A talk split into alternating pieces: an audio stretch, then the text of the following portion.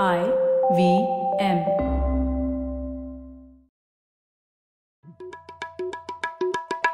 भाई हम हिंदुस्तानियों को बतियाना बड़ा पसंद है। बंगाली में अड्डा उड़िया में खोटी कन्नड़ा में हरटे और हिंदी में पुलियाबाजी। इस कला के लिए हमारी हर भाषा में एक शब्द है। तो प्रणय और मैं तो अक्सर मिलकर पुलियाबाजी करते ही रहते हैं। हमने सोचा कि आपको भी इसमें शामिल कर लिया जाए। तो आइए प्रणय और सौरभ के साथ करते हैं पुलियाबाजी। हेलो सौरभ कैसे हैं आप? ये प्रणय क्या हाल है? बस मज़े में। सौरभ मुझे ये बताइए ये बॉलीवुड में जो अ, सरकारी अफसरों पर पिक्चरें बनती है उनमें से आप आपकी सबसे फेवरेट वाली कौन सी है? स्पेशल छब्बीस ज़बरदस्त मूवी थी। वो हाँ वो बहुत ही ज़बरदस्त मूवी थी। और उसमें सब अलग ये था कि आप उस टाइम तक काफ़ी मूवीज़ बनाते थे पुलिस अफसरों पर या फिर आईएएस अफसरों पर। पर पहली बार एक आईआरएस ऑफिसर पे वो पिक्चर बनी थी और बड़ा मज़ा आया था। हाँ मतलब ओवरऑल मॉडर्स ऑपरेंडी और किस तरह से उन्होंने ट्रैप किया हाँ काफ़ी इंटरेस्टिंग था लोगों को। अक्सर लगता है इनकम टैक्स वाले जो हैं वो सिर्फ़ ऐसे ही सरकारी रेड मारते रहते हैं लेकिन अ, काफ़ी सीरियस काम होता है वहाँ पे। हाँ तो इसी टॉपिक पर आज हमारे साथ हम लोग एक आईआरएस ऑफिसर को ही लेकर आए हैं। और उसी के ऊपर डिस्कस करेंगे और थोड़ा जानेंगे कि वो इकोसिस्टम कैसा होता है, क्या होता है वहाँ पर और वो आईआरएस ऑफिसर का काम क्या होता है, ये सब जानने के लिए हमारे साथ है सलील बिजूर, जो कि एक डेप्यूटी डायरेक्टर है आयकर विभाग में। डेप्यूटी डायरेक्टर का पद एक डेप्यूटी कमिश्नर के समान ही होता है। तो सलील, आपका बहुत स्वागत है thank you thank you Pranay. Thanks Saurabh हाँ और इम्पोर्टेंट चीज़ मिस करी तुमने प्रणय की डेप्यूटी डायरेक्टर इन्वेस्टिगेशंस हैं। हाँ यस तो सलील वेलकम तो सबसे पहले कुछ शुरू से शुरू करते हैं। तो कब दी थी यूपीएससी की परीक्षा? यूपीएससी uh, परीक्षा मैंने अ, दी थी 2009 में। तो वो एक साल भर का प्रोसेस होता है। तो 2010 बैच में मेरा सिलेक्शन हुआ। तो थोड़ा कुछ कुछ उस टाइम के बारे में भी बताओ ये भी आई मीन यूपीएससी क्लियर करना ही एक पहाड़ है हिंदुस्तान में। हाँ तो हाँ। ये कैसा था? कितने लोग बोलते हैं भाई लोग सालों साल तैयारी करते रहते हैं तुमने भी कुछ ऐसे चार चार साल तैयारी करने के बाद में यूपीएससी का एग्ज़ाम दिया कि कैसा था? ये यूपीएससी का जो एग्ज़ाम है बहुत ही ऐसा विचित्र एग्ज़ाम है। हम्म। इसमें कई फैक्टर्स होते हैं। इसमें मेरा ओपिनियन ये कि अ, जो यूपीएससी वाले जो है जो कमीशन है वो डाइवर्सिटी देखना चाहते हैं कि उनको ब्रॉड रेंज के लोग चाहिए सर्विस में। अच्छा। तो ऐसा नहीं है कि आप एग्ज़ाम हर बार क्लिक हो जाएगा। उसमें एक इट ऑल डिपेंड्स उस दिन आपने जो पेपर लिखा उस दिन कैसा रहा। हम्म हम्म तो हम्म। ऐसा नहीं कि कोई सब कुछ जानता है और उसका प्रिपरेशन बहुत ही अच्छा है। तो वो ज़रूर हो जाएगा। उसमें लक फैक्टर भी होता है। तो बहुत सारे लोग देते, लाखों लोग देते, बहुत टैलेंटेड लोग, बहुत ही इंटेलिजेंट लोग वेल रेड नॉलेजेबल लोग एग्ज़ाम देते। हैं लेकिन सबका क्लिक होना ज़रूरी ऐसा नहीं है। तो उसमें पढ़ाई तो सभी करते हैं। लेकिन पेपर लिखने का तरीका सबका अलग होता है। सबका इंटरव्यू अलग होता है। सबने ऐसे अलग लिखा रहता है। तो किसका क्लिक हो किसका ना क्लिक हो वो वो हमारे हाथ में तो नहीं होता है। करेक्ट करेक्ट और और पेपर का फॉर्मेट तुम्हारे जमाने में भी वैसा ही कुछ था जैसा आजकल है या चेंज होता रहता है ये सब? काफ़ी चेंजेस हुए। जनरली मेरे टाइम में फॉर्मेट कैसा था कि मई के महीने में एक ऑब्जेक्टिव प्रीलिम होता है जहाँ पे दो पेपर्स थे। अच्छा। एक जनरल स्टडीज़ का था और एक ऑप्शनल सब्जेक्ट था। तो मेरा चोजन ऑप्शनल सब्जेक्ट था हिस्ट्री भारतीय इतिहास। हम्म। उसका कंबाइंड जो जनरल और ऑप्शनल सब्जेक्ट उसका टोटल उसका रिज़ल्ट आता था अगस्त के आसपास। और फिर जो लोग सिलेक्ट हुए फिर उनका एग्ज़ाम होता था नवंबर के महीने में मेन एग्ज़ाम मेन एग्ज़ाम में हमारे टाइम में नौ पेपर थे। तो एक इंग्लिश पास पासिंग लेवल एक Indian language chosen Indian language तो क्योंकि मैं महाराष्ट्र का हूँ तो मैंने मराठी ली थी। फिर दो ऑप्शनल सब्जेक्ट्स और दो सब्जेक्ट्स के दो पेपर तो मैंने चूज़ किया हिस्ट्री और पॉलिटिकल साइंस और फिर जनरल स्टडीज़ के दो पेपर और एक ऐसे यानी पाँच टॉपिक में से एक सिलेक्ट करके उस पर कैसे लिखना होता है। तो टोटल नौ पेपर अब ये नौ पेपर का फिर जो हाईएस्ट जिनके नंबर होंगे उनको बुलाएँगे इंटरव्यू के लिए मार्च अप्रैल के आसपास। हम्म। और इंटरव्यू में मैंने सुना है दस या तो लिखते हैं लोग अप्लाई जो करते हैं चार लाख लोग जो अप्लाई करते हैं दो लाख अटेम्प्ट करते हैं। Okay prelim. अच्छा। और ये आंकड़े मैंने तभी के सुने थे। हम्म, और उसमें से बारह से पंद्रह हज़ार मेन एग्ज़ाम लिखते हैं।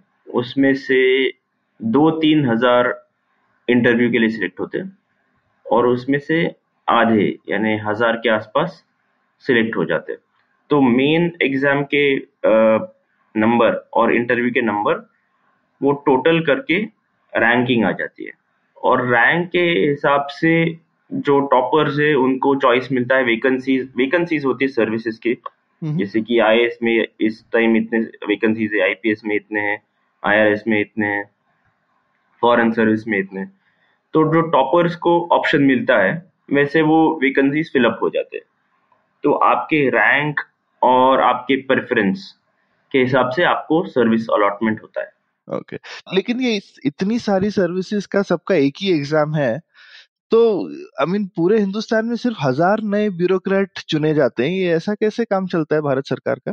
तो ये इसका भी हिस्टोरिकल बैकग्राउंड मुझे लगता है है हम्म, कि अ, ये तो अंग्रेज़ों के जमाने का एग्ज़ाम है। हम्म, जो एग्ज़ाम बनाया था इंडियन सिविल सर्विस के लिए हम्म, तो तभी उनका उनका मकसद ये था कि जब ये बनाया गया था नाइनटीन सेंचुरी के टाइम में कि जवान लड़कों को मैं लड़कों को कह रहा हूँ क्योंकि उस जमाने में केवल जेंट्स के लिए ही ओपन था एग्ज़ाम जवान लड़के इंग्लैंड से आएँगे हम्म, उनको हम्म।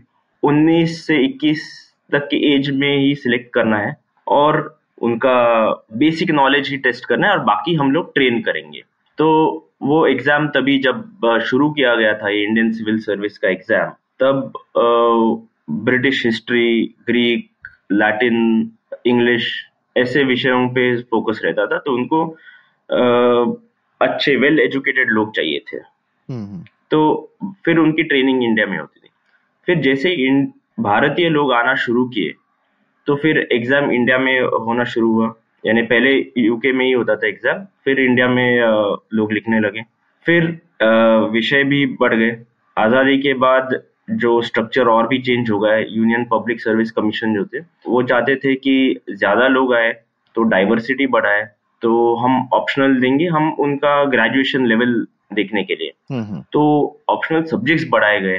तो बेसिक चीज़ें थी कि एक आपको अंग्रेज़ी आपकी बेसिक लेवल की होनी चाहिए। आपको एक भारतीय भाषा बेसिक लेवल का आना चाहिए।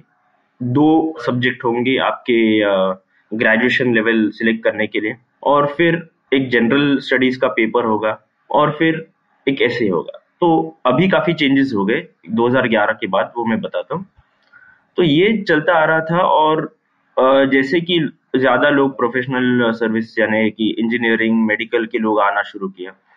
तो इन्होंने ऑप्शन सब्जेक्ट्स भी बढ़ाए इंजीनियरिंग के सब्जेक्ट्स इंट्रोड्यूस किए कई सारे लिटरेचर के सब्जेक्ट्स इंट्रोड्यूस किए। तो फिर पाली लिटरेचर मैथिली लिटरेचर से लेके एंथ्रोपोलॉजी सोशियोलॉजी मैकेनिकल इंजीनियरिंग ऐसे भी सब्जेक्ट्स आने लगे। हम्म, हम्म, तो अ, लोगों ने भी हमारे लोगों ने भी एग्ज़ाम क्या कहते हैं ना गेम करना शुरू किया। कि अ, कुछ सब्जेक्ट्स लोगों को लगा कि ये विषय हमने सिलेक्ट किया तो अ, जैसे स्कूल में सब लोग हाँ, संस्कृत ले लेते थे। हाँ ले- के लिए। हाँ तो ऐसा हुआ कि क्लासेस भी आने लगे कि ट्यूशन क्लासेस आए कोचिंग क्लासेस तो वो पब्लिक एडमिनिस्ट्रेशन या ज्योग्राफी पढ़ाते हैं ताकि वो उनको माना जाता है कि ये स्कोरिंग है। या कुछ लोग मैथिली लिटरेचर लेंगे क्योंकि सिलेक्ट करने वाले लोग कम है।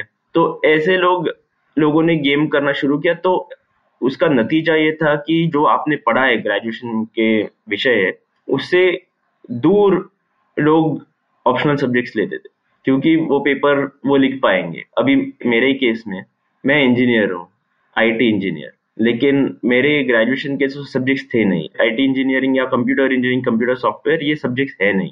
तो मैंने चूज़ किया हिस्ट्री और पॉलिटिकल साइंस जो सब्जेक्ट्स मेरे इंटरेस्ट के थे। इंजीनियरिंग बैकग्राउंड के कई सारे लोग आते हैं, लेकिन वो देखते हैं कि मैकेनिकल इंजीनियरिंग या इलेक्ट्रिकल इंजीनियरिंग ये टॉपिक्स थोड़े मुश्किल होते हैं यूपीएससी के लिए। तो वो पॉलिटिकल साइंस या सोशोलॉजी या हिस्ट्री जोग्राफी पब्लिक एडमिनिस्ट्रेशन ऐसे टॉपिक्स सिलेक्ट करेंगे। अगर आपने देखा तो ये टॉपिक्स का और उनके ग्रेजुएशन का कोई लेना देना नहीं है। और एक्चुअल जो काम होता है, जो सिलेक्शन में जब आप सर्विस में आएँगे या फॉरेन सर्विस में आएँगे या फिर पुलिस सर्विस में आएँगे तो जो सब्जेक्ट आपने चूज़ किए, उनका भी ऐसा कोई है नहीं कि उसका कोई लेना देना हो। तो हम देखते हैं कि मैकेनिकल इंजीनियर फॉरेन सर्विस में जा सकता है, कोई सी पास हो, वो पुलिस सर्विस में जा सकता है, और कोई डॉक्टर हो, वो आईआरएस में रेवेन्यू सर्विस में आ सकता है।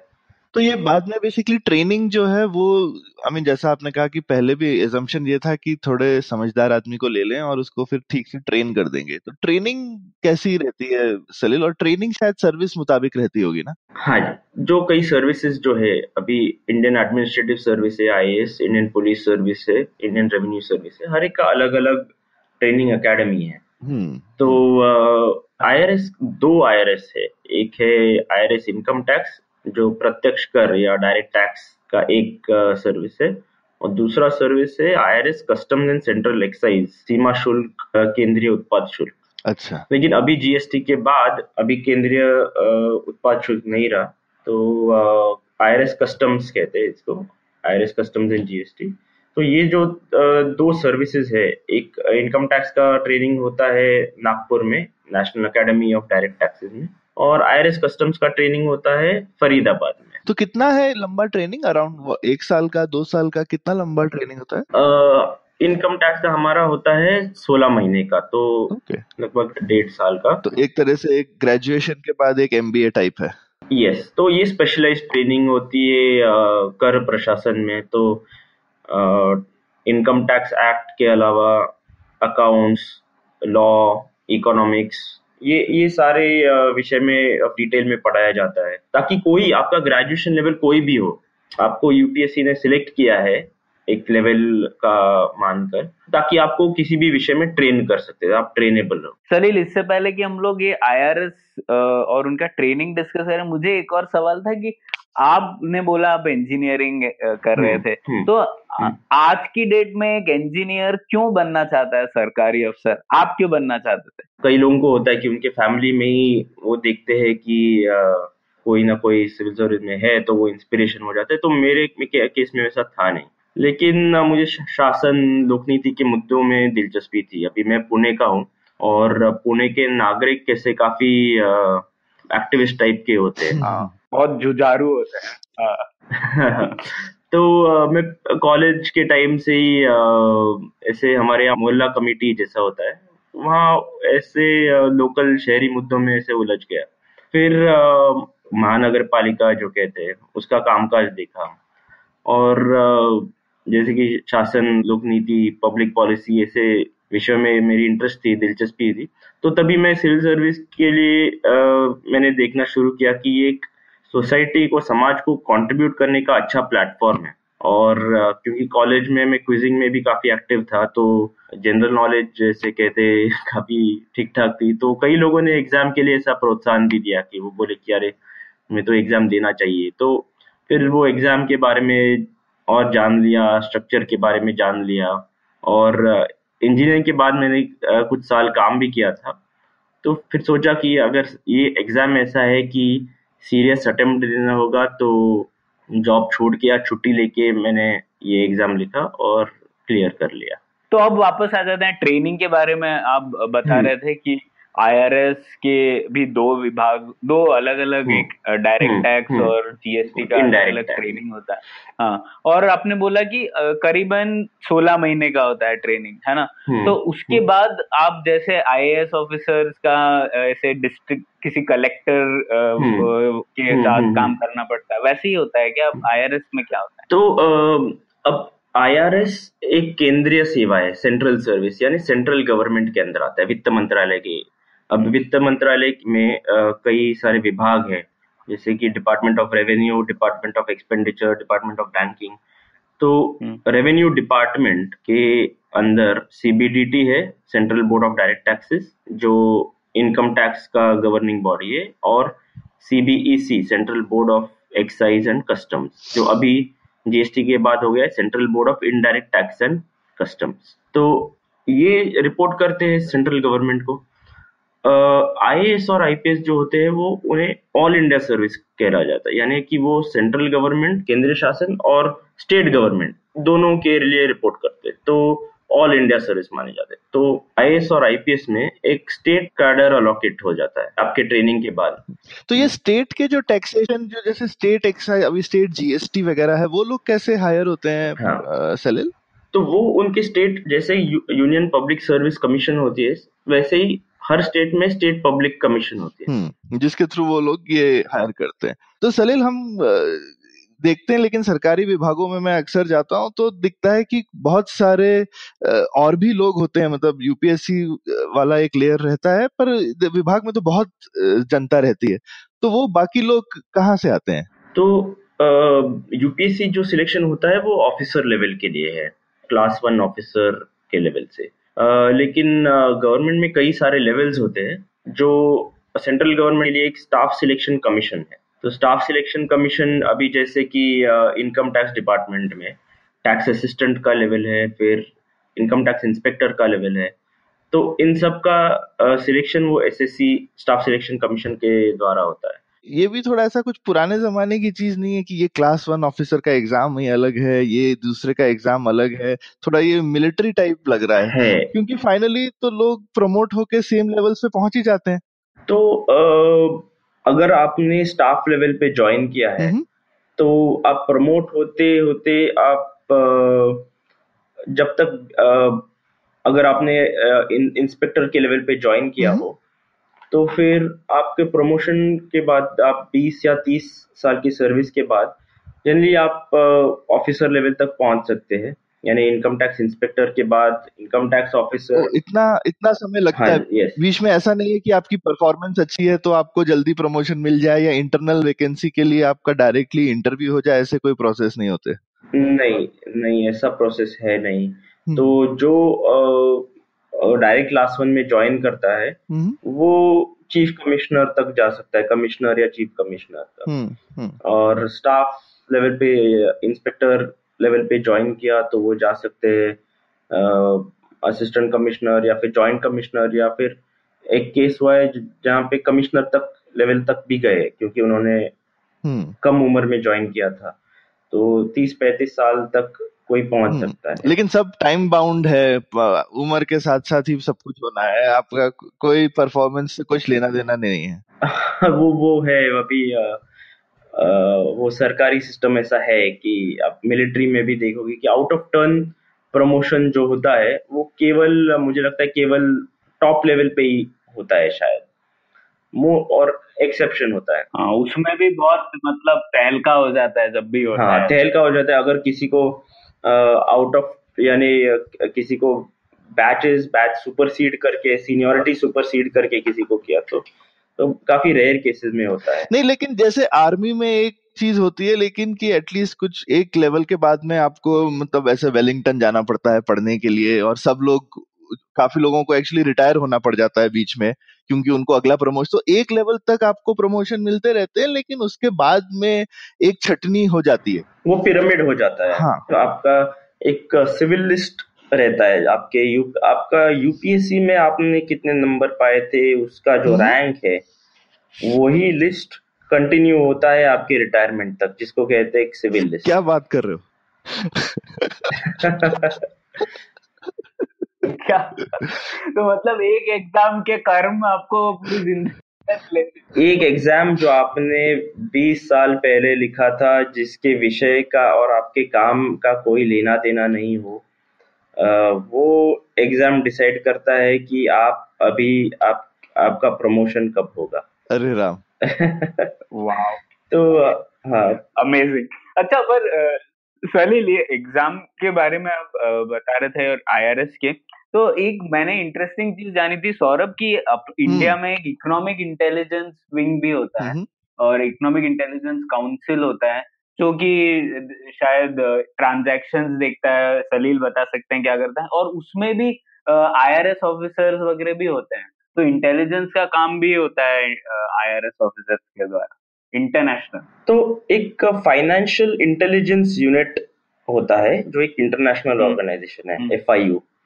और एफ़ हम्म। हर हर देश में उनका यूनिट रहता है तो ये जैसे इंटरपोल का फाइनेंशियल भाई हो गया बेसिकली यस यस तो F I U I N D ये फाइनेंशियल इंटेलिजेंस यूनिट इंडिया तो एफ़ आई यू है जो बाहर से या अंदर या देश में जो फाइनेंशियल इंटेलिजेंस है जैसे कि कोई ट्रांजैक्शन या फिर सस्पिशियस ट्रांजैक्शन डिटेक्ट करते हैं और एजेंसी रेलेवेंट एजेंसी को इंफॉर्मेशन पास ऑन करती है। और सलील तुमने ये थोड़ा सा वर्टिकल मूवमेंट बताया कि वो तो टाइम बाउंड है उसका कुछ कर नहीं सकते और एक एग्ज़ाम ने आपकी लकीर लिख दी है माथे पर। पर उसके अलावा कोई लेटरल मूवमेंट पॉसिबल होता है? हम्म। तुम बोलो यार मैं 20 साल इनकम टैक्स करके अभी थक गया हूँ। हम्म। मैं अब आरबीआई में जाना चाहता हूँ या फिर मैं कुछ और करना चाहता हूँ तो तुम कुछ ऐसा लेटरल मूवमेंट कर सकते हो क्या? तो लैटरल मूवमेंट दूसरे विभाग में डायरेक्टली इजीली ऐसा होता नहीं है लेकिन डेप्यूटेशन होते हैं। अच्छा। तो मेरी जो सर्विस है इनकम आईआरएस की सर्विस आईआरएस सर्विस में रह के ही मैं किसी दूसरे मिनिस्ट्री में डेप्यूटेशन ले सकता हूँ। जो टेम्पररी पीरियड का होता है। Okay. तो कोई अगर किसी को तो एक प्रोसेस होता है जिसको कहते हैं एम्पैनलमेंट जो जॉइंट सेक्रेटरी लेवल के लिए जो काफ़ी की पोजीशन होता है गवर्नमेंट में डिसीज़न मेकिंग का। तो उसके लिए आपका सिलेक्शन होता है और फिर आप किसी भी मिनिस्ट्री में आपका सिलेक्शन या एम्पैनलमेंट हो सकता है। Okay. तो आईआरएस इनकम टैक्स के लोग मिल जाएँगे आपको स्पोर्ट्स uh, मिनिस्ट्री में या drinking water health sanitation ministry में या फिर ट्रांसपोर्ट मिनिस्ट्री में। और उनका काम उस मिनिस्ट्री में ज़रूरी नहीं है कि फाइनेंस से ही रिलेटेड हो कुछ भी हो सकता है। कुछ भी हो सकता है कुछ भी हो सकता है। यहाँ इट्स अ जेनेरिक मिनिस्ट्री में जो जॉइंट सेक्रेटरी जैसे होते हैं मतलब it's like like probably mid level general manager yes general manager क्योंकि हमारा जो काम है वो केवल वो केवल टैक्स कलेक्शन का नहीं है केवल टैक्सेशन का नहीं वो टैक्स एडमिनिस्ट्रेशन का है। तो जब आपने मिडिल मैनेजमेंट में थोड़ा समय बिताया हो आपको गवर्नमेंट का कामकाज आपको आता है यानी प्रोसीजर्स आप जानते हैं। गवर्नमेंट का जो अभी इंटरनल गवर्नमेंट कम्युनिकेशन की एक अलग सी भाषा होती है। तो हाँ। वो आपको एक जो एक नोट शीट या फ़ाइल पे जो नोट ड्राफ्ट करते हैं वो उसके भी टेक्निक्स होते हैं। तो वो एक बार आपको एक्सपीरियंस आ गया तो फिर आप किसी मिनिस्ट्री में काम कर सकते हैं। तो वो एक डेपुटेशन का एक प्रोसेस होता है वो टेम्पररी पीरियड के लिए होता है। कोई जाके वापस आ सकता है। पेरेंट अकेडमी तो आपको गवर्नमेंट ही आती है बेसिकली अभी। तो पी या पी पीएसयूज में भी जाते हैं। हाँ गवर्नमेंट अच्छा, गवर्नमेंट हाँ पीएसयूज में भी हाँ तो पीएसयू में तो, भी कोई मैनेजर लेवल पे सीईओ लेवल पे भी जाके लोग आते हैं। तो ये थोड़ा अभी जरा एक कंट्रोवर्शियल सवाल लेकिन आम पब्लिक को तो काफ़ी ये सब पता ही रहता है कि तो ये आजकल जैसे रैंक आने के बाद में पुराने जमाने में सुनते थे लोग जो है टॉप रैंकर्स वगैरह आईएफएस वगैरह में जाते थे। हम्म। आजकल सुना जाता है टॉप रैंकर्स आईआरएस वगैरह में आते हैं क्योंकि कमाई बहुत होती है। तो ये इसमें कितनी सच्चाई है? मैंने जो देखा है कि top ranker generally IAS prefer अच्छा अभी आईएएस प्रेफर करते हैं। IAS has always been the top choice for uh, candidates.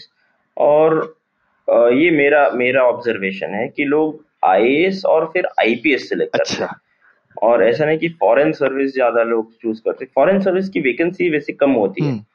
साल में तीस लोग सिलेक्ट होते हैं फॉरेन सर्विस के लिए और आई के लिए डेढ़ सौ से लेके दो सौ हम्म, तक।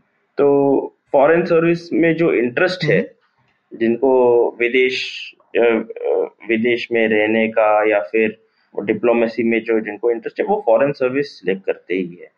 लेकिन बाकी के लोग जो है मोस्टली मेजोरिटी आई उसके बाद आईपीएस सिलेक्ट करते हैं। एक ये मैंने सुना था कि पुलिस एकेडमी जो हैदराबाद में है, वहाँ पे एक सर्वे लिया गया कि कितने लोगों का पुलिस सर्विस फ़र्स्ट चॉइस था। हम्म।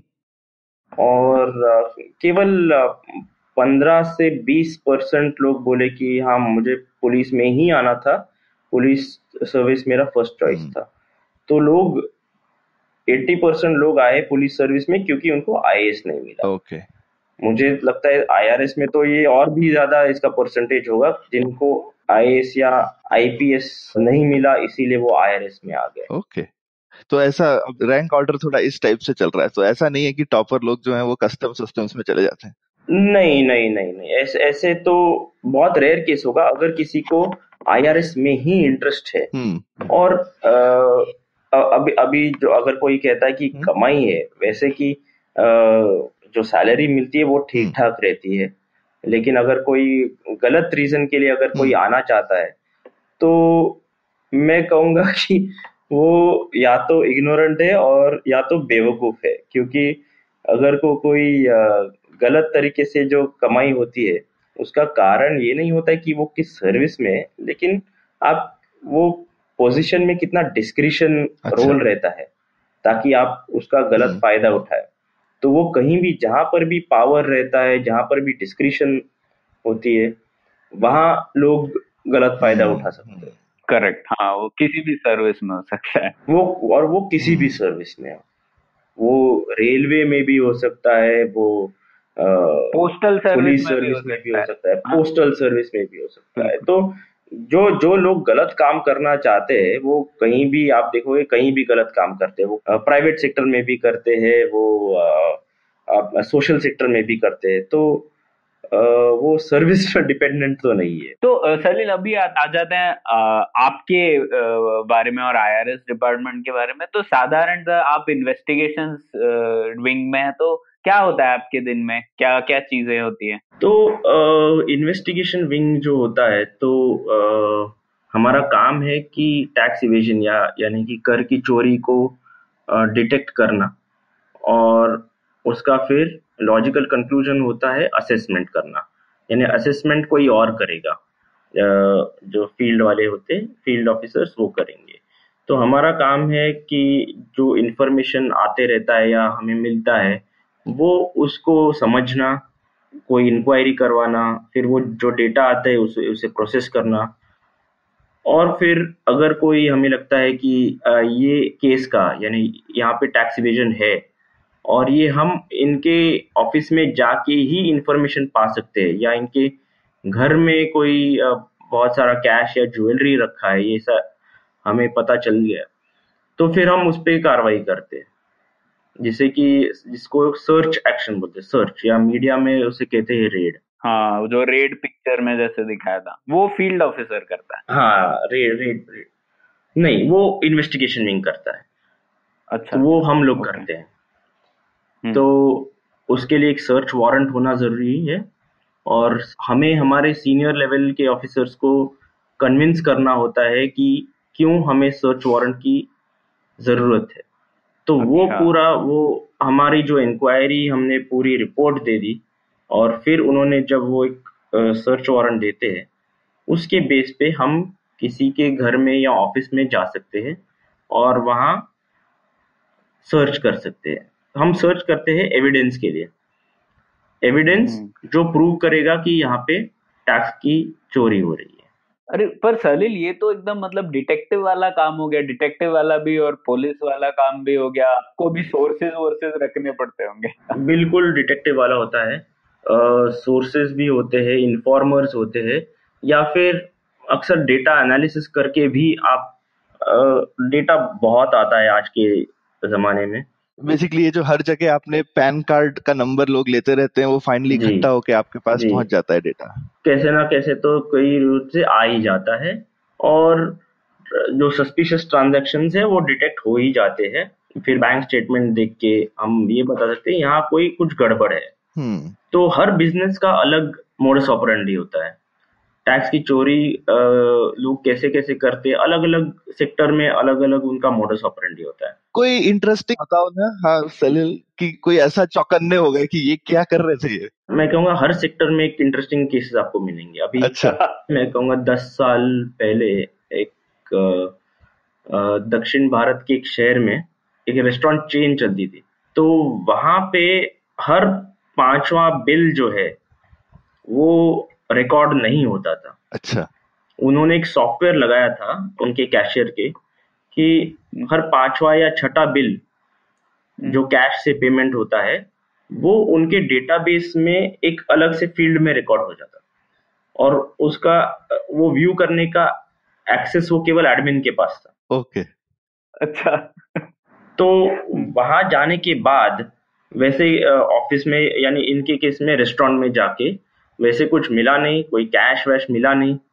लेकिन अ, बाद में उनका सिस्टम सॉफ्टवेयर देखने के बाद टेस्ट करने के बाद उनका डेटाबेस एनालिसिस करने के बाद डिपार्टमेंट को ये पता चला कि ये इन्होंने एक सॉफ्टवेयर बनवाया है। और फिर जो सॉफ्टवेयर जो बनाने वाले उसकी भी इन्वेस्टिगेशन इंक्वायरी करने के बाद उनका ये मॉडल ऑपरेंडी एस्टेब्लिश हुआ कि इन्होंने सेल्स उनके कम दिखाने के लिए हम्म। ये सॉफ्टवेयर बनाया था। तो एक तरीका होता है आपका सेल्स कम दिखाना। दूसरा तरीका होता है लोग अपने खर्चे बढ़ा के दिखाते हैं। यानी बोगस परचेस दिखाएँगे। यानी रियल एस्टेट में आप अगर देखोगे तो काफ़ी सारा कैश परचेस होता है।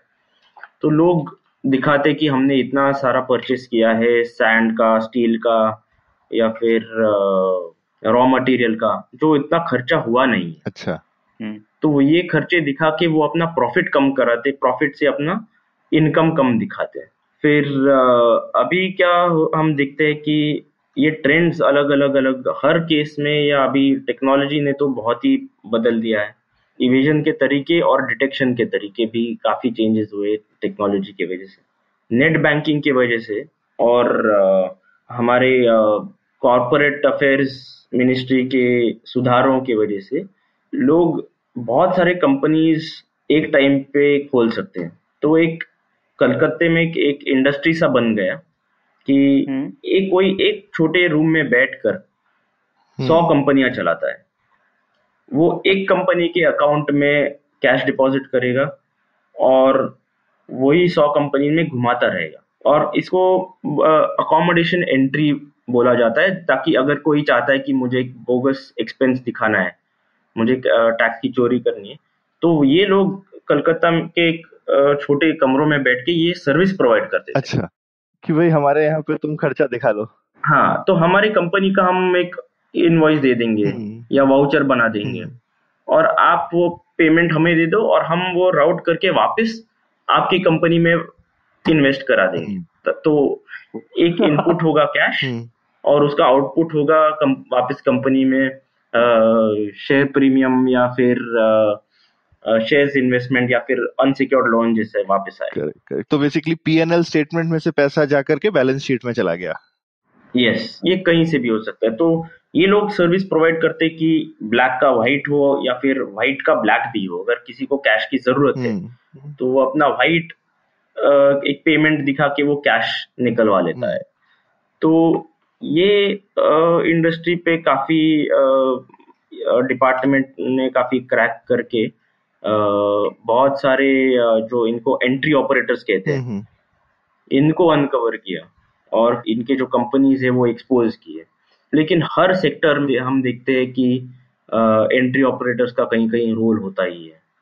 तो अभी केवल कलकत्ता नहीं कई शहरों में अभी फैला गया है। और अभी तो साले लोग ज़्यादा सफिस्टिकेटेड हो गए हैं लोग ओवर इनवॉइसिंग करके फॉरेन कंपनी के साथ ही कर लेते हैं ताकि इंडिया का इनकम टैक्स वहाँ तक पहुँच ना सके। बिल्कुल बिल्कुल बिल्कुल। तो दुबई हांगकांग सिंगापुर जैसे शहरों में कई सारे अ, हमारे ही देश के लोग बैठे हैं। तो वो ऐसे कंपनीज़ खोल देंगे और यहाँ से दिखाएँगे कि हमने कोई परचेज किया है बाहर से। हमने सॉफ्टवेयर इंपोर्ट किया है। अब सॉफ्टवेयर इंपोर्ट किया है वो वैसे डिटेक्ट करना मुश्किल है और उस पर वो कहेंगे हमने इस पर कस्टम्स भी पे किया है, लेकिन वो बोगस भी हो सकता है।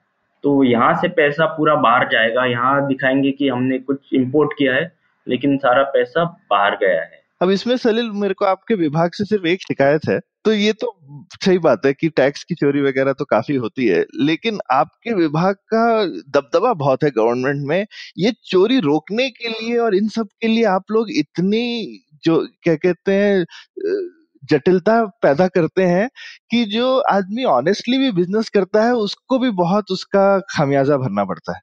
तो ये सरकार में कुछ बैलेंस हो मतलब आप यूपीएससी और आईएएस ऑफिसर्स और आईएएस ऑफिसर्स काफ़ी सारे हैं जो कि कंट्रोल और खराब चीज़ होने से रोकने के लिए बहुत लोग हैं।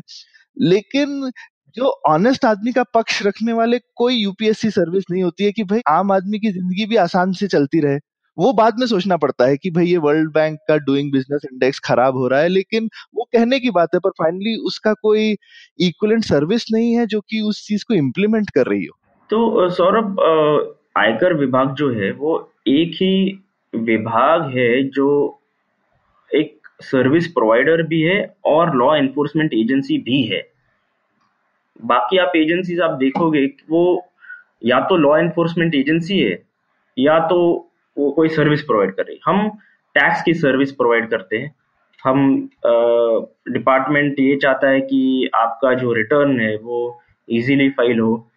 आपका कोई अगर ग्रीवेंस हो, वो जल्द से जल्द सॉल्व हो। तो अभी हमारे डिपार्टमेंट जब से ऑनलाइन ई फाइलिंग हो गया है तो रिफंड काफ़ी जल्दी आने लगा है लोगों का। हाँ एटलीस्ट इंडिविजुअल्स का कंपनीज़ का अभी भी नहीं आता है पर इंडिविजुअल्स का तो फटाफट आ जाता है फिर उनको उनके शिकायत होगी तो कॉल सेंटर्स भी है हम्म। अगर कई कई जगहों पे कैंप्स लगते हैं ग्रीवेंस उनके कोई शिकायत है वो करेक्ट करेक्ट इवन आप लोग हेल्प भी करते हो कि रिटर्न अच्छे से आसानी से कैसे फ़ाइल yes, किया जा सके yes. वगैरह तो ये रिटर्न फ़ाइल करना टैक्स कलेक्शन आसान होना चाहिए। ये डिपार्टमेंट का हमेशा मकसद रहता है। लेकिन जो लॉ इन्फोर्समेंट का जो पार्ट है, जो इन्वेस्टिगेशन करता है, उसका काम होता है डिटरेंस का। यानी लोग सतर्क रहे कि हम ऐसा कोई गलत ना करें। नहीं तो हमारे घर में या हमारे ऑफ़िस पे सर्च हो जाए। तो वो डिटरेंस होना भी ज़रूरी है, लेकिन वो बैलेंस दोनों का सर्विस प्रोवाइडर और डिटरेंट दोनों का बैलेंस होना ज़रूरी है। पर ये सेम ही डिपार्टमेंट दोनों करेगा तो बैलेंस मुश्किल है ना? एक बैलेंस जो है हमेशा एक्सटर्नल आना चाहिए। तो ये हम्म। मुझे लगता है सरकार के थोड़े स्ट्रक्चर में बैलेंस की वीकनेस है। और एक ही चीज़ पे थोड़ा सा फोकस जरा सा ज़्यादा है तो उसके लिए बहुत पेपर वर्क हर चीज़ के लिए। आपको इवन 20 डॉलर भी कंट्री के बाहर भेजना हो तो उसके लिए कम से कम 20 डॉलर से ज़्यादा ही खर्चा करना पड़ जाता है। तो इट इज़ क्या कहते हैं so difficult to do anything जहाँ पे खासकर आजकल बहुत शक रहता है कि कंट्री के बाहर तो काफ़ी जैसा हमने डिस्कस किया। सॉफ्टवेयर हम्म। सेक्टर आने के बाद में तो हम्म। बहुत घोचा होता है। हम्म, लेकिन घोचे से ज़्यादा ऑनेस्ट बिज़नेस होता है पर आप थोड़े से घोचे को पकड़ने के लिए बहुत बड़े ऑनेस्ट बिज़नेस को एक कंप्लायंस पेनल्टी भरनी पड़ती है। मैं अग्री करता हूँ कि आ, ऐसा नहीं होता है कि हर कोई बिज़नेस करने वाला चोर होता है ये मानना गलत है। लेकिन हम ये देखते हैं कि हर बिज़नेस में या हर बिज़नेस सेक्टर में टैक्स की चोरी होती है क्योंकि कई सेक्टर में दे आर फोर्स्ड कि कोई आ, किसी सेक्टर में उनको लोकल पॉलिटिकल लेवल में पेमेंट्स करने पड़ते हैं तो वो अपने बुक्स में नहीं दिखा पाते। तो इसीलिए वो they are force to generate cash जो गलत है। तो जैसे कि कोई कॉन्ट्रैक्ट पाना चाहता है, कहीं किसी गवर्नमेंट का कॉन्ट्रैक्ट पाना चाहता है तो वो वो देखता है कि वो गवर्नमेंट डिपार्टमेंट के करप्शन की वजह से उसे कैश कहीं तो जनरेट करना पड़ रहा है। तो वो अपने बुक्स में कुछ कोई एंट्री लेगा या फिर कैश जनरेट करेगा सेल्स कम दिखाएगा परचेस इन्फ्लेट करेगा, ताकि वो कैश जनरेट करके कहीं पेमेंट्स करे तो वहाँ पर ईज ऑफ़ डूइंग बिज़नेस जो हम कहते हैं, वहाँ पर थोड़ी सुधार आएगी तो फिर टैक्स इवेजन या कर चोरी की जो आदत, वो कम हो सकती है हाँ और मतलब ये सारे लोग कहते हैं ना टैक्स बेस को बढ़ाने के लिए या तो टैक्स की कीमत को बढ़ा सकते हैं टैक्स का रेट को या फिर। जितने लोग टैक्स पे हम्म। कर रहे हैं उसको बढ़ा सकते हैं। तो हमारा स्पेसिफिक प्रॉब्लम है कि जितने लोग आसानी से पे कर सकते हैं उसे बढ़ाने की ज़्यादा ज़रूरत है इस, इस समय पर है ना? जी अभी हम देखते हैं कि जो इंडिविजुअल व्यक्ति जो है जो आयकर भरते हैं हम्म। वो देश में कम है। वो पाँच छः प्रतिशत आप कह सकते हैं। लेकिन इसका कारण ये है कि देश में गरीबी बहुत है। तो जो आयकर, जो इनकम लेवल है, वो काफ़ी कम है। तो एवरेज इनकम अगर आप देखें, जो दो तीन लाख के ऊपर जो साल में कमाने वाले, वही टैक्स पे करते हैं इनकम टैक्स और मोस्टली जो शहरों में रहने वाले, वो ज़्यादा पे करते हैं, क्योंकि जो रूरल एरिया में, वहाँ जो, जहाँ पे उनका एग्रीकल्चरल इनकम है, वो इनकम टैक्स से एग्जाम्प्ट है। पर स्टेट गवर्नमेंट कर सकते हैं ना एग्रीकल्चर पर स्टेट गवर्नमेंट कर सकते हैं। तो अगर आप देखें कि household wise urban household अगर देखेंगे तो अभी भारत में है दस से ग्यारह करोड़ अर्बन हाउस होल्ड है। और ये मैक्सिमम लेवल मुझे लगता है जो दस ग्यारह करोड़ आपको इंडिविजुअल टैक्स पेयर शायद मिल सकते और इनकम लेवल कम होने की वजह से भी उतने टैक्स पेयर्स उतने बड़े है नहीं देश में तो जब हमारी इकोनॉमी एक अर्बन इकोनॉमी हो जाएगी जब इनकम लेवल्स बढ़ेंगे तब टैक्स बेस भी बढ़ेगा हम्म, हम्म। और जब ये प्रोसीजर्स भी सिंप्लीफाई हो जाएँगे जैसा आप प्रोसीजर्स भी सिंपल होंगे और अवेयरनेस भी बढ़ जाए कि टैक्स कई कई क्षेत्रों में जैसे कि अगर आप दिल्ली के चांदनी चौक एरिया में गए तो आप देखोगे काफ़ी सारा काम जो है वो अभी भी कैश में ही होता है। लेकिन अभी जीएसटी के वजह से हम देख रहे हैं कि काफ़ी सुधार भी हो रहे ताकि लोग कैश में बिज़नेस कम करना चाहते हैं ताकि वो जीएसटी में अपने बुक्स में दिखाए इनपुट क्रेडिट ले पाए। तो उससे काफ़ी आ, सुधार हम देख रहे हैं अभी। तो उससे टैक्स बेस का आ, कितना कितना बढ़ेगा ये दस साल तो लगेंगे पूरा इफ़ेक्ट देखने के लिए। तो ये सलिल आपने एग्रीकल्चर इनकम टैक्स की बात करी तो अभी एनीवे जीएसटी आने की हम्म। वजह से काफ़ी स्टेट्स को लगता भी है कि उनका कंट्रोल काफ़ी कम हो गया है टैक्सेशन पे क्योंकि अब ओवरऑल पूरे इंडिया में एक ही रेट रहता है और एक कोई सरकार ऐसे डिसाइड नहीं कर सकती कि मैं कुछ अलग से रेवेन्यू जनरेट करूँगा। हम्म, हम्म, तो एग्रीकल्चर इनकम जो है वो तो एक काफ़ी अट्रैक्टिव चीज़ है ठीक है सेंसिटिव मुद्दा है ये है लेकिन हिंदुस्तान में इतने सारे स्टेट्स हैं। कोई एक स्टेट ये नहीं सोच रही कि मैं एग्रीकल्चर पे इनकम टैक्स लगा लूँ। और ये कभी भी नहीं था क्या? आज तक कभी हिंदुस्तान में किसी की हिम्मत नहीं हुई एग्रीकल्चर इनकम टैक्स करने की? एक जमाना था जब एग्रीकल्चरल रेवेन्यू ही ब्रिटिश राज के जमाने में एग्रीकल्चर रेवेन्यू ही सबसे ज़्यादा लैंड से ही सबसे ज़्यादा रेवेन्यू आता हम्म। लेकिन ये काफ़ी सेंसिटिव चीज़ है कि एग्रीकल्चरल इनकम भी फार्मर का किसानों का उतना लेवल का है नहीं कि आप उसे टैक्स करो हम्म। हम देखते हैं कि एक तो एग्रीकल्चरल इनकम जो है वो आप प्रेडिक्ट नहीं कर सकते हम्म। कि हर साल उत, उत, उतना ही उत्पादन आएगा हम्म। तो उसे टैक्स के लिए एक ज़रूरी चीज़ है प्रेडिक्टेबिलिटी या रिलायबिलिटी अच्छा कि हम अगर हमारा बजट प्लान कर रहे हैं तो इतना रेवेन्यू आएगा ही आएगा या हम फोरकास्ट कर सकते हैं भारत में अभी एग्रीकल्चर का ये बड़ा प्रॉब्लम है कि हम प्रेडिक्ट नहीं कर पाएँगे कि कितना रेवेन्यू जनरेट होगा। और या उनका इनकम लेवल उतना है कि आप उन्हें टैक्स करें। Correct. तो ये पॉलिटिकली सेंसिटिव भी है कि कोई स्टेट uh, करना नहीं चाहता या अगर वो करे भी तो वो रेट कम रखते हैं। हम्म। तो और लेकिन ये भी मानना गलत है कि एग्रीकल्चर वाले टैक्स देते ही नहीं है जैसा आपने ठीक कहा कि इनकम क्योंकि अनप्रिडिक्टेबल है लेकिन इनडायरेक्ट टैक्सेस तो वो लोग भी भरते ही हैं। वो जो पेस्टिसाइड खरीद रहे हैं चीज़ें खरीद रहे हैं। भरते ही है भरते ही इनडायरेक्ट टैक्स तो हर कोई पे करता है। नहीं पर एक बात ये भी है ना सलील की क्योंकि अगर मल्टीपल लेवल्स हो जैसे एक जगह पे दस प्रतिशत हो और एग्रीकल्चर में करीबन ज़ीरो प्रतिशत हो तो जो लोग उस सेक्टर हम्म। में कमा रहे हैं वो दिखाते हैं कि हमारा इनकम एग्रीकल्चर से आ रहा है। ऐसे भी कई वाक्य होते हैं ना। तो मल्टीपल लेवल होने से हमेशा ये प्रॉब्लम यस ज़रूर। तो ये तो कर की चोरी होती है। तो जहाँ पे लोग दिखाते हैं कि मेरा एग्रीकल्चरल इनकम है इसलिए मैं रिटर्न में कम दिखा रहा हूँ इनकम तो ये इन्वेस्टिगेशन विंग में कई सारे केसेस देखे हैं जहाँ पे बोगस क्लेम है उनका एग्रीकल्चर इनकम का। हम्म। तो जब जहाँ पर टैक्स रिफॉर्म की बात होती है वहाँ टैक्स का जो लॉ है वो सिंप्लीफाई करने पे ज़्यादा फोकस रहता है। तो टैक्स कोड जो सिंप्लीफिकेशन होता है उसमें ये भी होता है कि आप जो एग्जामेशन या छूट होती है हम्म। वो कम करें। करेक्ट हाँ। वही इसीलिए मुझे जब गुस्सा लगता है जब हर कोई बोलता है कि हर चीज़ के लिए एग्जामेशन दे दो अब एग्जामेशन के कई हम्म हम्म और इफेक्ट्स भी होते हैं जिसे लोग सोचते नहीं है। लोगों को अपना हर फेवरेट प्रोजेक्ट का एग्जामेशन चाहिए रहता है। अब उत्तराखंड हिमाचल जैसे राज्यों में हम्म। इंडस्ट्रियलाइजेशन बढ़ाने के लिए वहाँ पर यूनिट लगाने के लिए टैक्स एग्जेम्पशन रहता था।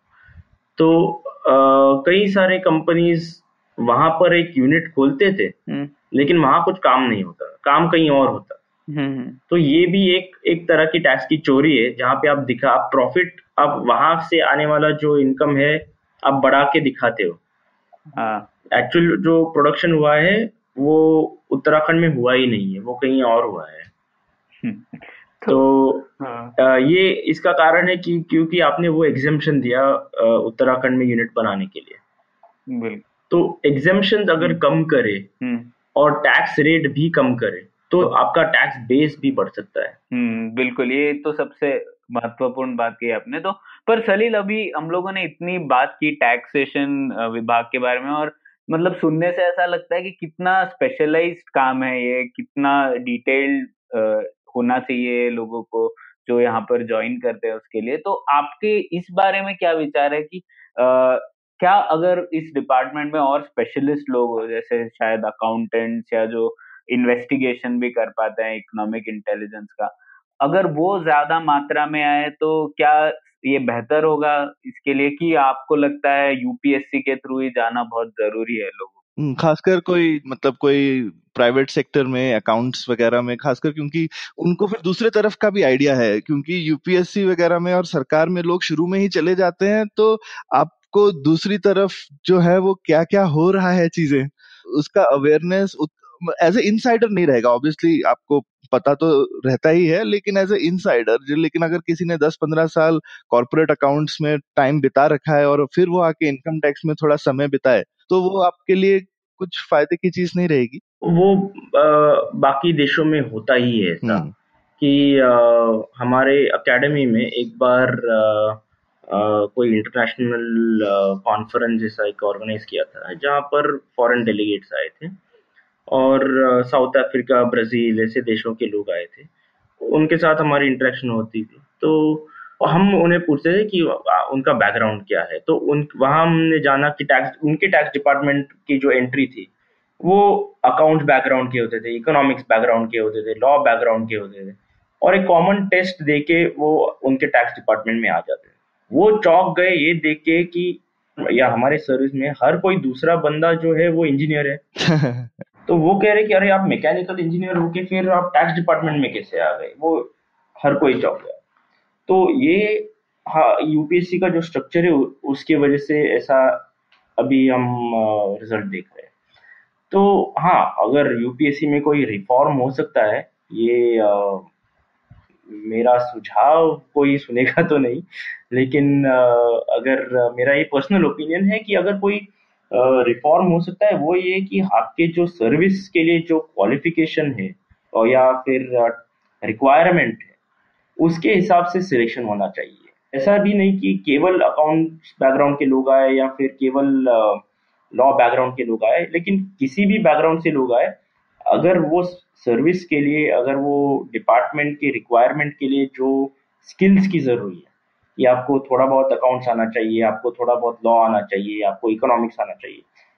उस पर अगर आपका एग्ज़ाम हो और उससे सिलेक्शन हो तो ज़्यादा बेहतर होगा ताकि आपको वो फ़ील्ड की इंटरेस्ट से जो लोग जिनको यही फ़ील्ड में काम करने की दिलचस्पी हो, वही लोग आ जाए।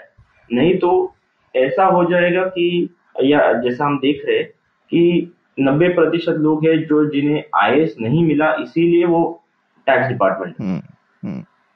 या फिर पुलिस सर्विस नहीं मिला, इसीलिए हम आईआरएस में है।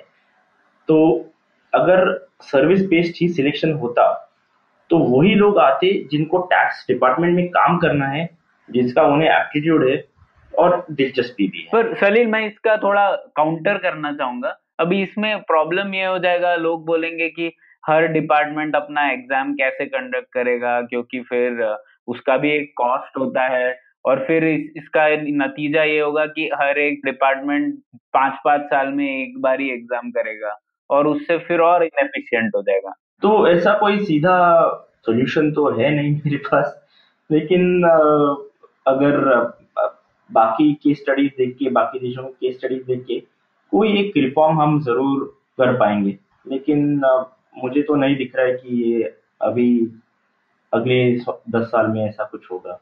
प्रणय ऐसा नहीं है कि हर डिपार्टमेंट को करने की ज़रूरत है। यूपीएससी ही कर सकता है, लेकिन जो सलिल का सजेशन है एक्चुअली डुएबल है, क्योंकि कोई बहुत बड़ा चेंज सलिल ने बोला नहीं है। पहले भी जैसे ऑप्शनल सब्जेक्ट्स होते ही थे, अभी भी आप थोड़े से कॉमन सब्जेक्ट रख सकते हो मे बी प्रिलिम कॉमन रख लो, और उसके बाद आपको चूज़ करने को बोला जाए कि भाई आप उसके बाद चूज़ कर लो कि मैं आईआरएस के लिए अप्लाई करना चाहता हूँ, या मैं आई के लिए अप्लाई करना चाहता हूँ। तो ऐसा लोग एक दो साल में अपने आप करेंगे। सिविल सर्विस एग्ज़ाम जो है वो I S I P S I R S railway service audit account service trade service ये डिफेंस अकाउंट सर्विस ये सारे सर्विसेज़ के लिए कॉमन एग्ज़ाम है। लेकिन यूपीएससी और एग्ज़ाम भी कंडक्ट करता है जो स्पेशलाइज है। जैसे कि इंडियन फॉरेस्ट सर्विस जो वन विभाग में काम करना चाहते हैं जो ऑल इंडिया सर्विस है जहाँ पर भी स्टेट कार्डर है तो उनका प्रिलिम भी होता है और सिलेक्ट नंबर के पेपर्स होते हैं जो साइंस रिलेटेड होते हैं। ताकि अगर आपने बायोलॉजी है या एंथ्रोपोलॉजी है तो स्पेशलाइज सब्जेक्ट्स होते हैं ऑप्शनल पेपर के लिए। ऐसा नहीं कि केवल साइंस बैकग्राउंड के आ जाएँगे। आर्ट्स बैकग्राउंड के लोग भी आते हैं, लेकिन वो स्पेशलाइज पेपर्स उन्हें लिखने पड़ते हैं। वैसे इंडियन इकोनॉमिक सर्विस भी है, जो आरबीआई में भर्ती होने के लिए आरबीआई या फिर पहले प्लानिंग कमीशन होता था, वहाँ के एंट्री के लिए। तो इकोनॉमिक्स से रिलेटेड पेपर्स होते हैं। वैसे स्टैटिस्टिकल सर्विस भी है। तो स्टैटिस्टिक्स स्पेशलाइज जो लोग हैं मैथमेटिक्स स्टैटिस्टिक्स इकोनॉमिक्स वो लोग आते हैं। तो ऐसे, ऐसा नहीं कि स्पेशलाइज सर्विसेज़ होते नहीं specialise service specialise entrance test होते हैं। लेकिन revenue service police service foreign service ये ऐसे जो स्पेशलाइज सर्विसेज़ जो है, वो सिविल सर्विस में डाले गए कि कोई भी किसी भी एंट्री लेवल कोई भी ऑप्शन पेपर लिख के जिसका आपका सर्विस से कोई ज़्यादा लेना देना नहीं है लोग आ सकते हैं वो पेपर तो ये मुझे लगता है प्रणय काफ़ी अच्छा सुझाव है सलील का कि वैसे सबसे ज़्यादा लोग बोलते हैं कि रिफॉर्म में लेटरल एंट्री चाहिए जो कि एक बहुत बड़ा टॉपिक है वो जाने कब होगा लेकिन ये तो मुझे लगता है एक छोटा सुधार है जो कि जल्दी किया जा सकता है। तो सलील ये ये आपका काफ़ी अच्छा सजेशन है। तो आ, बाकी देशों में अगर आप देखोगे कि जो पुलिस बनना चाहता है वही पुलिस का टेस्ट देख के आ जाता है। मैंने एक न्यूयॉर्क पुलिस डिपार्टमेंट का एंट्री लेवल पेपर देखा था। जैसे कि उनके इंस्पेक्टर लेवल या उनका जो पहला जो एंट्री लेवल का जो रैंक रहता है उसका एक पेपर देखा। ऐसे सवाल होते हैं लॉ लॉ के रिलेटेड सवाल होते हैं कि आ, उनके यूएस कॉन्स्टिट्यूशन के बारे में या फिर यूएस के किसी क्राइम लॉ के बारे में या फिर एक फ़ोटो दिखाया जाता है। आप वो फ़ोटो देखिए और फिर फ़ोटो हटाते और फिर वो फ़ोटो के बारे में आपको सवाल पूछते हैं कि ये फ़ोटो में एक दुकान का इमेज था, उसके बाहर एक आदमी खड़ा था, उसने कौन से कलर का शर्ट पहना था, ताकि आपके ऑब्जर्वेशन स्किल्स टेस्ट होते हैं। या फिर डिसीज़न मेकिंग की आपको ये सिचुएशन में हो, आपने ये क्राइम सीन पे हो तो आप कैसा डिसीज़न लोगे? तो ऐसे सवाल पूछे जाते हैं। और फिर मैंने महाराष्ट्र पब्लिक सर्विस कमीशन उनका जो स्टेट पुलिस के लिए जो पी एस आई रैंक के लिए जो एग्ज़ाम होता है उसका पेपर देखा। अब ये लोग अभी M P S C UPSC format से ही चलता है।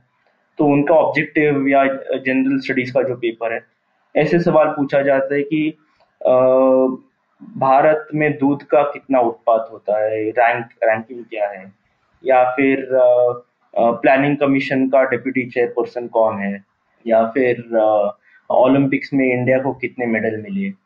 जो उनके, जो जनरल नॉलेज टेस्ट करेगा, या फिर इंग्लिश टेस्ट करेगा, लेकिन उनका पुलिस का काम है, जो पुलिसिंग के लिए जो ज़रूरी स्किल्स है, वो टेस्ट नहीं कर रहा है। नहीं, ये ये सलील आपने मतलब बहुत ही बढ़िया सुझाव दिया है और बहुत ही मेरे को लगता है इम्प्लीमेंटेबल है। हम होप करते हैं कि हमारे पुलियाबाजी के श्रोताओं में कोई तो होगा जो ये सुन करके, क्योंकि फाइनली ये चीज़ें होती हैं क्योंकि पब्लिक का प्रेशर पड़ना चाहिए, किसी एक आदमी की वजह से तो नहीं हो सकती। और हमारा एम ये है कि पॉलिसी डिस्कशन इसलिए किया जाए ताकि पब्लिक ओपिनियन बने अच्छी पॉलिसीज़ के लिए। चलिए सर बहुत मज़ा आया आज की बात करके और थैंक्स सो मच आपने इतना समय हमारे लिए निकाला। बहुत नई नई चीज़ें जानने को मिली तो थैंक यू सो मच और अपने श्रोताओं से मेरा रिक्वेस्ट है उनको कोई भी सवाल हो कोई टिप्पणी हो हमको ज़रूर बताएँ। और अपने फेवरेट पॉडकास्टिंग प्लेटफॉर्म पे हमारे प्रोग्राम को रेट करें लाइक करें ताकि ये चीज़ पहुँच सके। So thank you so much thank you सली थैंक यू थैंक तो उम्मीद है आपको मज़ा आया। पुलियाबाजी में शामिल होने के लिए हमसे मिले Puliyabaazi at Gmail dot com या फिर एट पुलियाबाजी ट्विटर पर। फिर मिलेंगे अगली पुलियाबाजी।